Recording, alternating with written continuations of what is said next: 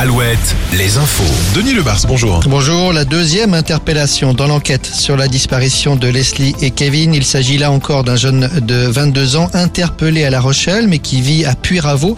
Attention, il s'agit non pas du Puyraveau situé en Vendée mais de la commune homonyme située en Charente-Maritime. C'est la même où des affaires personnelles des deux disparus ont été découvertes dans un conteneur à vêtements.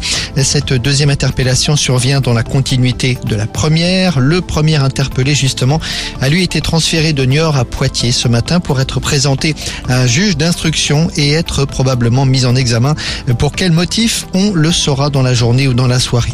Un nouveau recours rejeté pour les opposants au projet de parc éolien entre l'île-Dieu et Noirmoutier, recours rejeté par le Conseil d'État. Ce sont, rappelons-le, 62 mâts qui doivent être érigés au large des deux îles. Selon le calendrier initial, l'exploitation du site est programmée pour 2025.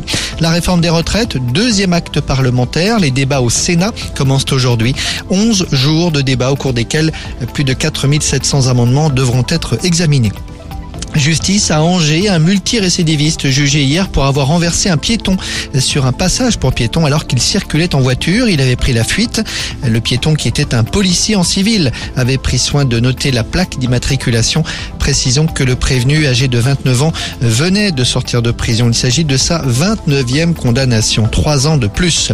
Les festivals de l'été en Vendée, c'est complet pour la soirée Poupée des Rails, au festival de Poupée donc. Complet alors même que la programmation de cette soirée n'a pas encore été dévoilé.